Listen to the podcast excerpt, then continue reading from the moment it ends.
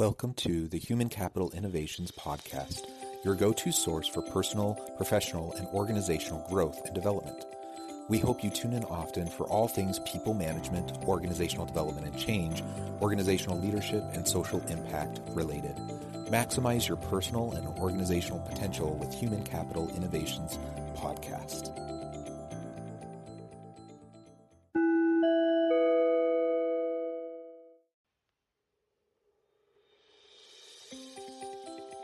Welcome to the Human Capital Innovations Podcast. In this HCI podcast episode, I talk with Greg Alexander about how executive leadership can effectively and sustainably scale their firm, as well as how to choose the right time to exit the organization.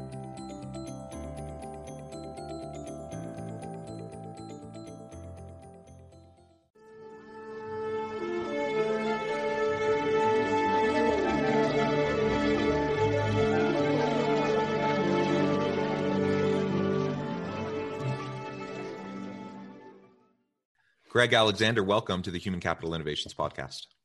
It's great to be here. Yeah, I'm excited to have this conversation with you today. Uh, I really appreciate you joining me. And we're going to be exploring something uh, that's a little bit different than our typical topics. Uh, with your expertise, and I'll share your bio in just a moment, but with your expertise, we're going to be s- speaking about sustainably scaling businesses and then executives choosing the right time to leave the firm when that's appropriate the exit, exit strategy, how to go about doing that effectively. As we get started, I wanted, excuse me, as we get started, I wanted to share Greg's bio with everybody. Greg Alexander is founder of Collective 54. He contributes to entrepreneurs by helping them scale and exit their firms.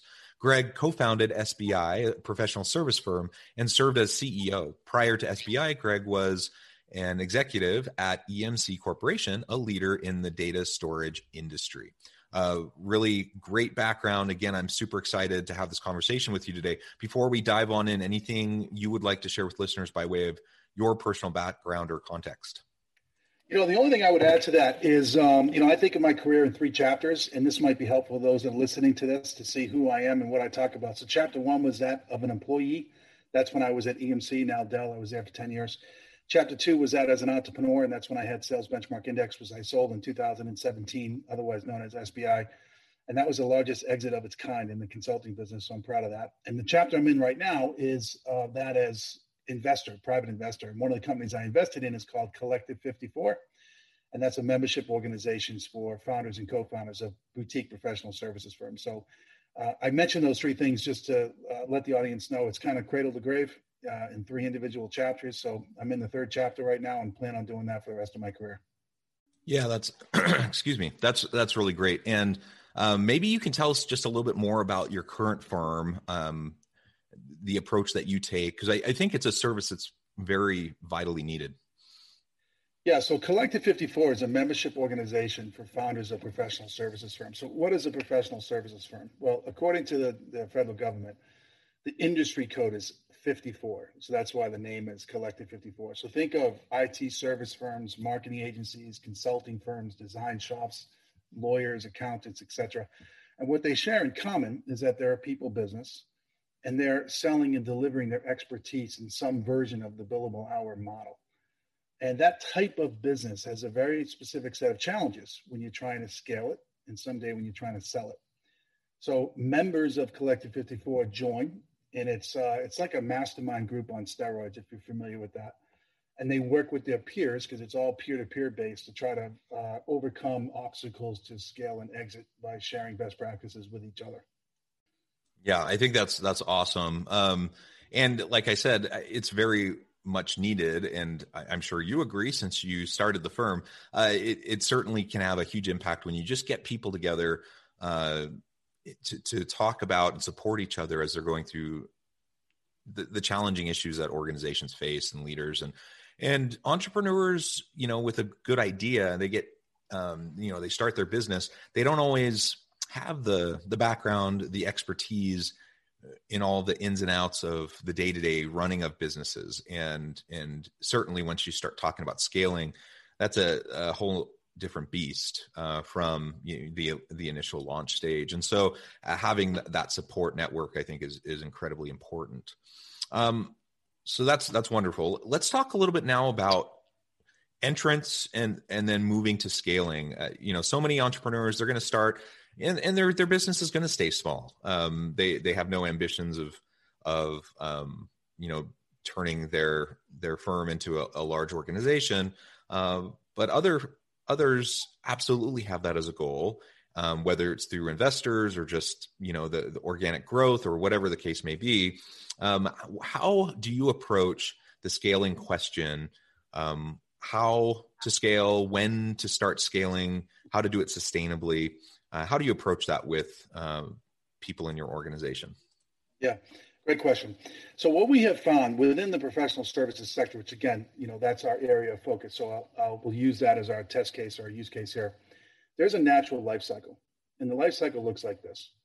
So some smart people start a firm, and for the first five years or so, they're in what we call the growth stage.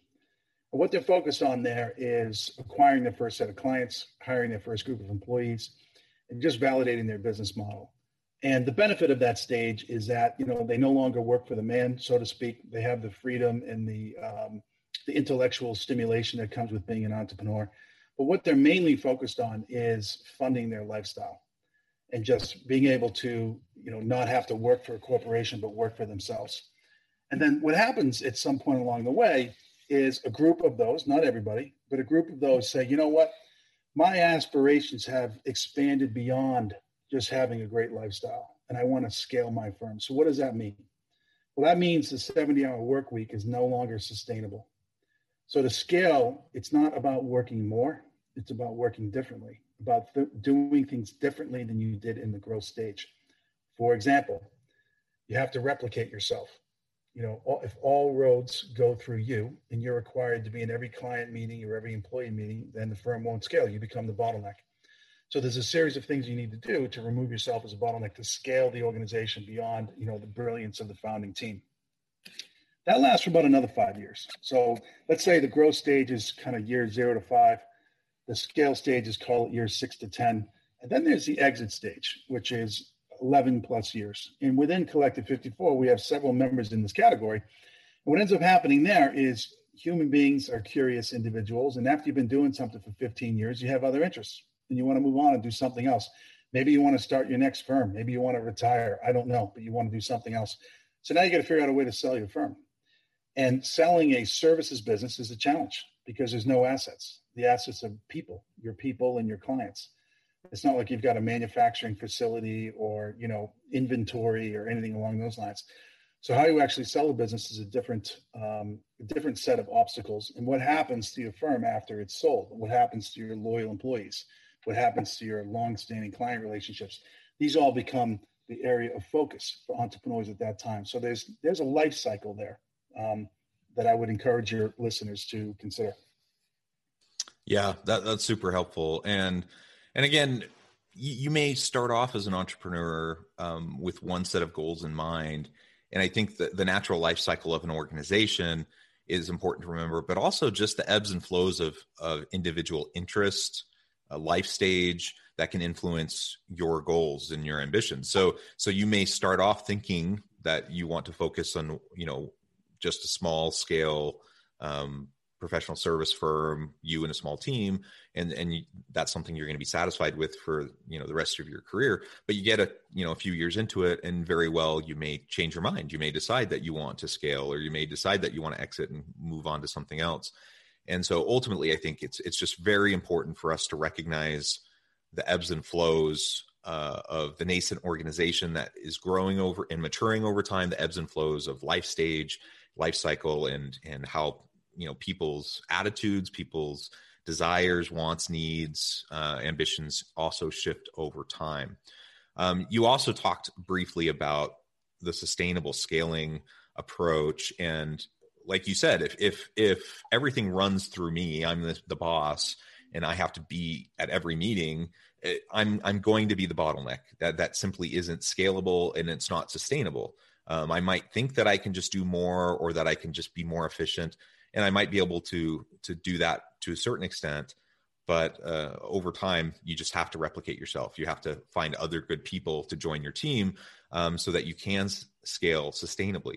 Uh, can you do you have any examples or experiences with um, firms that scaled in unsustainable ways and and perhaps how that hurt them in the long run? You know, I think the best example is let me speak from firsthand experience. So in 2006, I founded a company called SBI, which was an acronym for Sales Benchmark Index. We were in the business to business sales consulting space. And our clients hired us to help them improve the effectiveness of their sales force. And we served big companies like Hewlett Packard and Phillips 66, et cetera. Um, and when I started the business, I, I, was right out of central casting, the way that you described it. So I was a sales leader at a large company called EMC. I quit to start my own business because I wanted to go into business myself. And in the early days, I brought in every client, I delivered every project, and that's the way it was. And then as volume increased, I hired what I called Greg bots. So these were people like me, they were junior people, but I told them what to do. You know, I created procedural manuals and basically said color by numbers. And that worked for a period of time. But again, one day I woke up and I said, geez, you know, I'm getting a lot of personal validation from this. It feels good that clients need me. It feels good that employees need me. But you know, is this really what I want out of my life? And I think back to life stage. I started my firm in my 30s, you know, and then this stage I'm referring to right now, the scale stage, I'm in my 40s. Things have changed. And I started saying to myself, what do I what do, what do I want to be doing the next 5, 10, 15 years? Like, what's the end game here? So then I started hiring in people that were no longer Greg bots. In fact, they were better than Greg. Um, and I no longer went on sales calls. So I built a commercial sales team. They could go out and sell work better than I could. And I empowered those people. We hired experienced delivery people. So people that could run projects on time, on spec, on budget, way better than I could. And we built up whole departments. You know, we hired a back office team that handled finance and IT and HR and legal. You know, when you're a five person shop, you don't need HR. When you're a hundred person shop, you do you know, people want to know what their career path is. It needs to be formal training programs and, and competencies and all this stuff. So that's what ended up happening, you know, for me over time. Now, and it came down to what did I want? It would have been easy for me to be one of many and just, you know, be a solopreneur and hang my shingle and live my life. But, you know, that wasn't what my aspirations were. But Jonathan, you, you brought up a really good point. When I started my firm, those were my aspirations.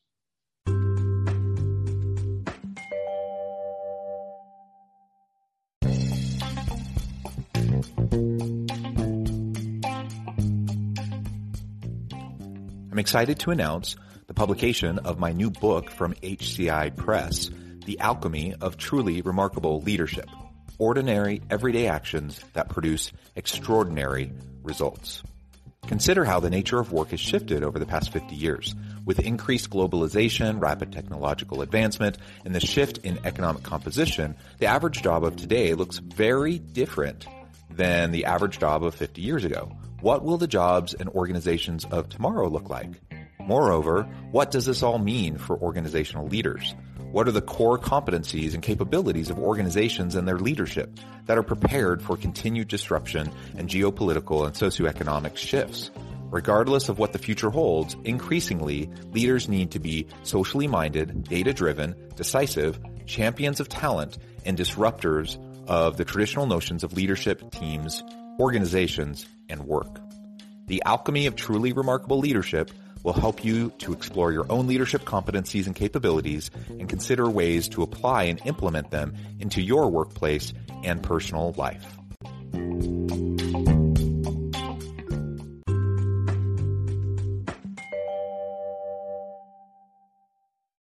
And then, you know, I'm three, four, five years into my firm. My aspirations expanded, my ambition expanded because I saw the market opportunity and I think it's great counsel that you're giving your readers is, is to is to let that happen.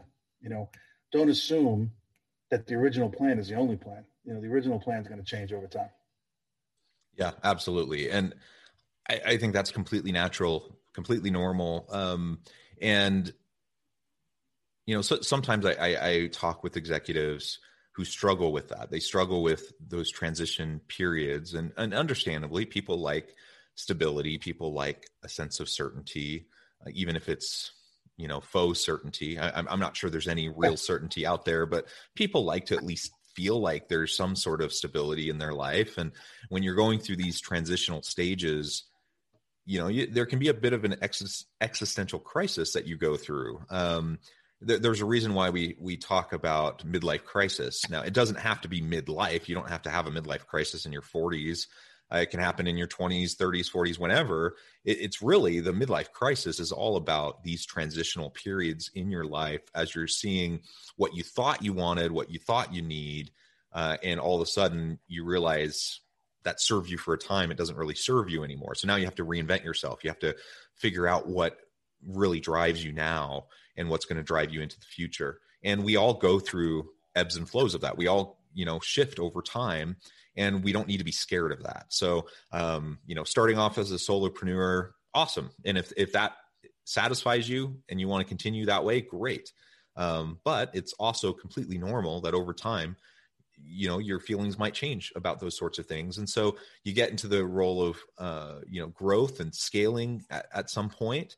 Uh, obviously there's just so many challenges with that. And you just described building out that the back office staff and the, the departments um, absolutely. I, I know so many organizations if we talk now just from a like an organizational leadership hr standpoint so many organizations that they start small. And like you said if, if you have a team of five ten people you really don't need an hr person. You need someone with some at least basic level of hr knowledge so you're not majorly stepping in it and you know causing problems or you know compliance issues or whatever with labor and employment law but you don't really need hr but when when you get up to like 50 100 plus people you do uh, and I see a lot of times uh, organizations that have scaled rapidly that all of a sudden they're at that level and they still have nobody. They still have n- no back end staff for that kind of support. And that's where it gets really scary because they end up inevitably um, causing lots of problems. And it, it, not necessarily because they have bad intentions, because they're trying to exploit their people, they're trying to break the laws or anything like that. It's just they don't know what they don't know. They don't they don't have that expertise. The the, the founders and the the founding executive team they don't have all that that skill set. They certainly don't have the bandwidth to do everything themselves. And so you do have to over time be able to build out your team and just make sure that you you have the right competencies and capabilities uh, as you grow, your organization matures, and it it gets more complex, right? You know, and what I see in that scenario for firms that make that mistake. They don't invest properly in the human resources function as they suffer from high employee turnover. And in a services business where your people are your product, high employee turnover is incredibly damaging. Um, it takes a while to recruit, select, hire, onboard, and make productive an expert. And if that person comes into your firm and two or three years in they quit because they don't see a career path for them which is something the hr group would provide to them. You know they're going to leave. I mean experts professional services people in particular they choose where to work. Uh, they're highly employable people. They're in great demand. And if they're working for your firm you have to have an employee value proposition. An employee value proposition is why should you work for my firm versus somebody else? You know i ask founders all the time would you work for you and if the answer to that question is, hmm, I don't know, you got a problem. You know, and the takeaway here is to build a succession plan. You know, so if you have a business strategy that says I'm going to go from X to Y over the next 10 years, that has to be married up with a people plan and a succession plan that says I'm going to need, you know, X amount of analysts, X amount of engagement managers, X amount of directors, VPs, partners, etc. And think of it as a supply chain, so to speak where you're bringing people in at certain levels and moving them up over the organization over time. And that's oftentimes, you know, not done. Or if it's done, it's done tactically and, re- and in a reaction reaction mode. You know, it's in response to some crisis. You know, all of a sudden, key employees start quitting, and, and you're like, "Oh crap, I got to do something about this." My advice to the listeners would be: don't don't let that happen. I mean, be proactive about it and design it as part of the fundamental business strategy, the HR strategy. Yeah, yeah, I completely agree. Uh, there, there's one example that I can think of. This was a, a family. It's still a family-run business, um, but it's a family-run business that uh, has been around for 100 years and is quite large today. Um, but it's still they managed, you know, pretty much the entire executive team is all you know members of the original founding family. About a thousand employees, and they they, they hired their first HR person uh, probably about three or four years ago. Um, and so when you have a thousand plus employees and you have no um, HR person, there, there's inevitably inevitably going to be problems. And they finally, after year, you know, decades and decades of of successful, you know, running and scaling their business, they finally started to realize that there was a lot of stuff they didn't know how to do and they, they were I, I, don't know if there was a lawsuit or or something like that that woke them up to it but they all of a sudden they realized this is something they needed to pay attention to so they brought someone in the very first time they'd ever had a full you know one full-time hr person for a thousand plus employee firm which is that is still crazy, right? But at least now they have somebody. That person came in and had to spend the first two years just cleaning up messes, right? Um, making sure they were compliant with uh, employment and labor law, just putting in place um, necessary policies, practices, procedures for the organization when it comes to the people side of things. Um, first couple years, just simply damage control, right? Just trying to clean things up before they could even start, you know, focusing on uh, other important work that needed to happen. And you know, it's a cautionary tale. I, I, I think they were lucky that they lasted as long as they did without having someone in that kind of a role with that kind of expertise without getting slammed with lawsuits getting slammed with uh, you know complaints to the department of labor or whatever um, they were lucky. But but most firms won't be that lucky. Um, and it, it, it, can kill you. I mean you can have a great product or service um, but when you start to scale if you're not keeping track of those types of issues it you know a, a, single lawsuit or a group of lawsuits or complaints or osha violations or whatever that stuff can kill you and your firm. Yeah. You know and a proper hr function has really two benefits. One you just discussed which is capping your downside risk on the unfortunate thing like being out of compliance or being sued. But the area that i really like to focus on is what's the upside? You know so for example uh, in the software business they say that a great programmer is worth 100 times more than an average programmer right so if you have a strategic HR function that thinks about upside as well as downside, you know, they're starting to bring in much greater talent for your organization. And what does that do to the company overall? You know, that family run business who's been in business for 100 years, which is no easy feat to be in business that long, they're at 1,000 employees. I wonder if they had an HR function, maybe they'd be at 10,000 employees. I mean, 100 years is a long time, right? So, you know, what was the opportunity cost? What was the missed cost of not investing properly in the people function? Yeah, absolutely. And you're speaking my language. I completely agree on the on the upside of, of uh, good people management practices within organizations. Well, let's let's take our last few minutes now and talk a little bit more about exiting. So you you described the kind of organizational life cycle and the stages that you'll typically go through. And you get to a certain stage and whether it's thinking about leaving to start another firm or retiring or whatever, whatever your goal is, there comes a time where you want to start exiting.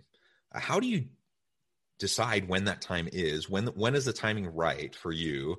And how do you start doing that effectively so that you don't completely disrupt uh, and dismantle all the stuff that you've been working so hard on?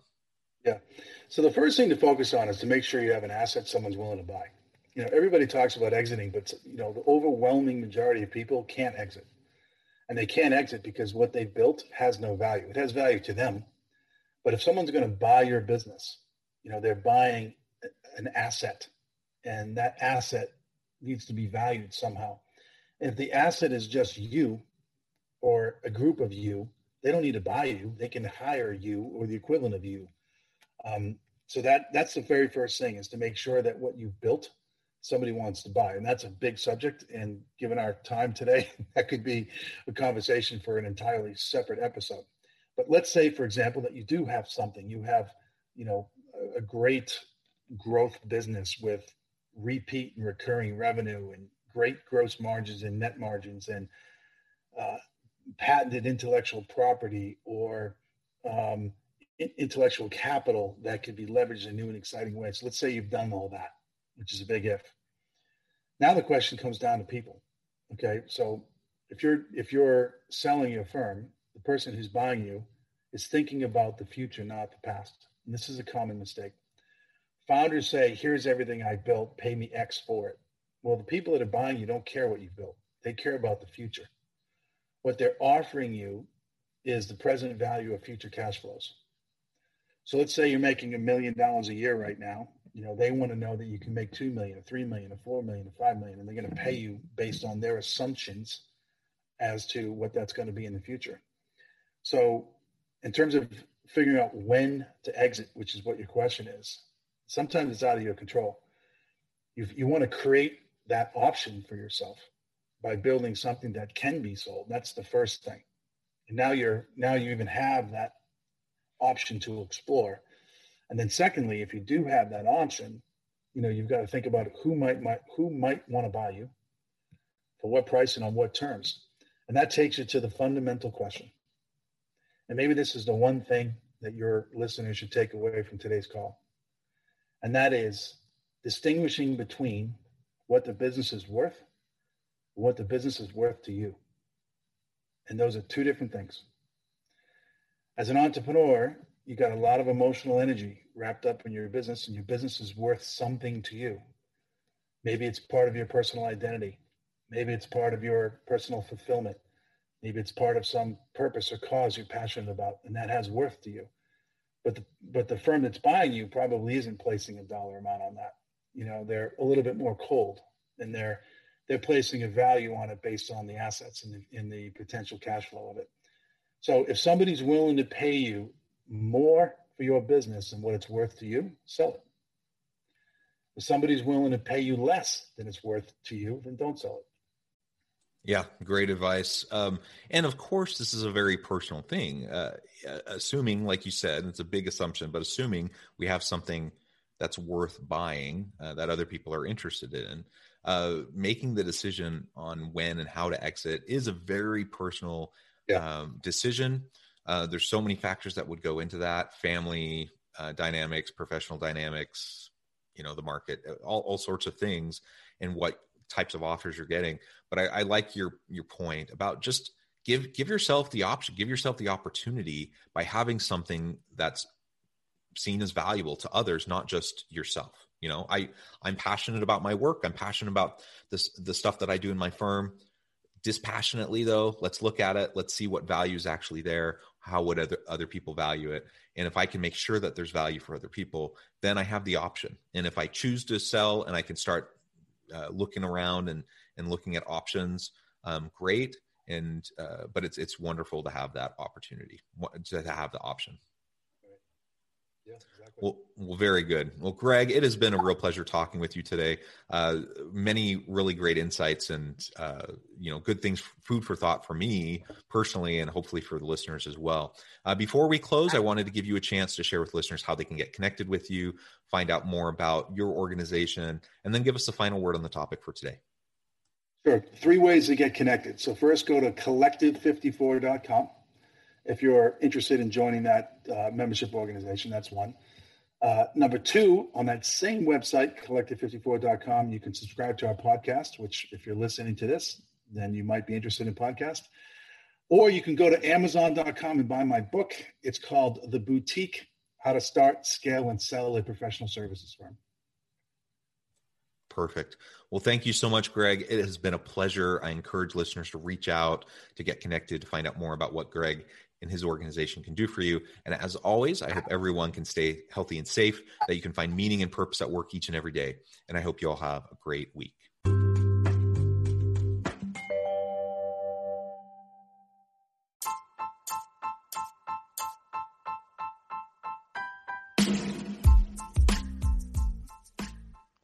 We are excited about the launch of HCI's new magazine, Human Capital Leadership.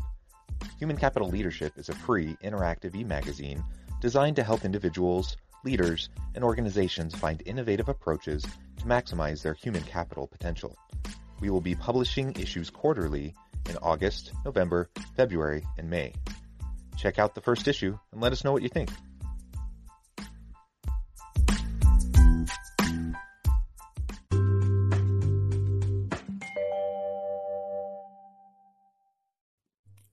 Thanks again for joining us for this episode of the Human Capital Innovations Podcast.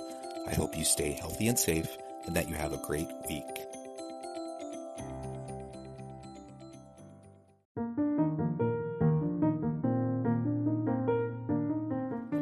Check out our new weekly LinkedIn newsletter, Alchemizing Human Capital, exploring industry trends via original research and interviews with executives and thought leaders from across the globe. We look forward to having you join us.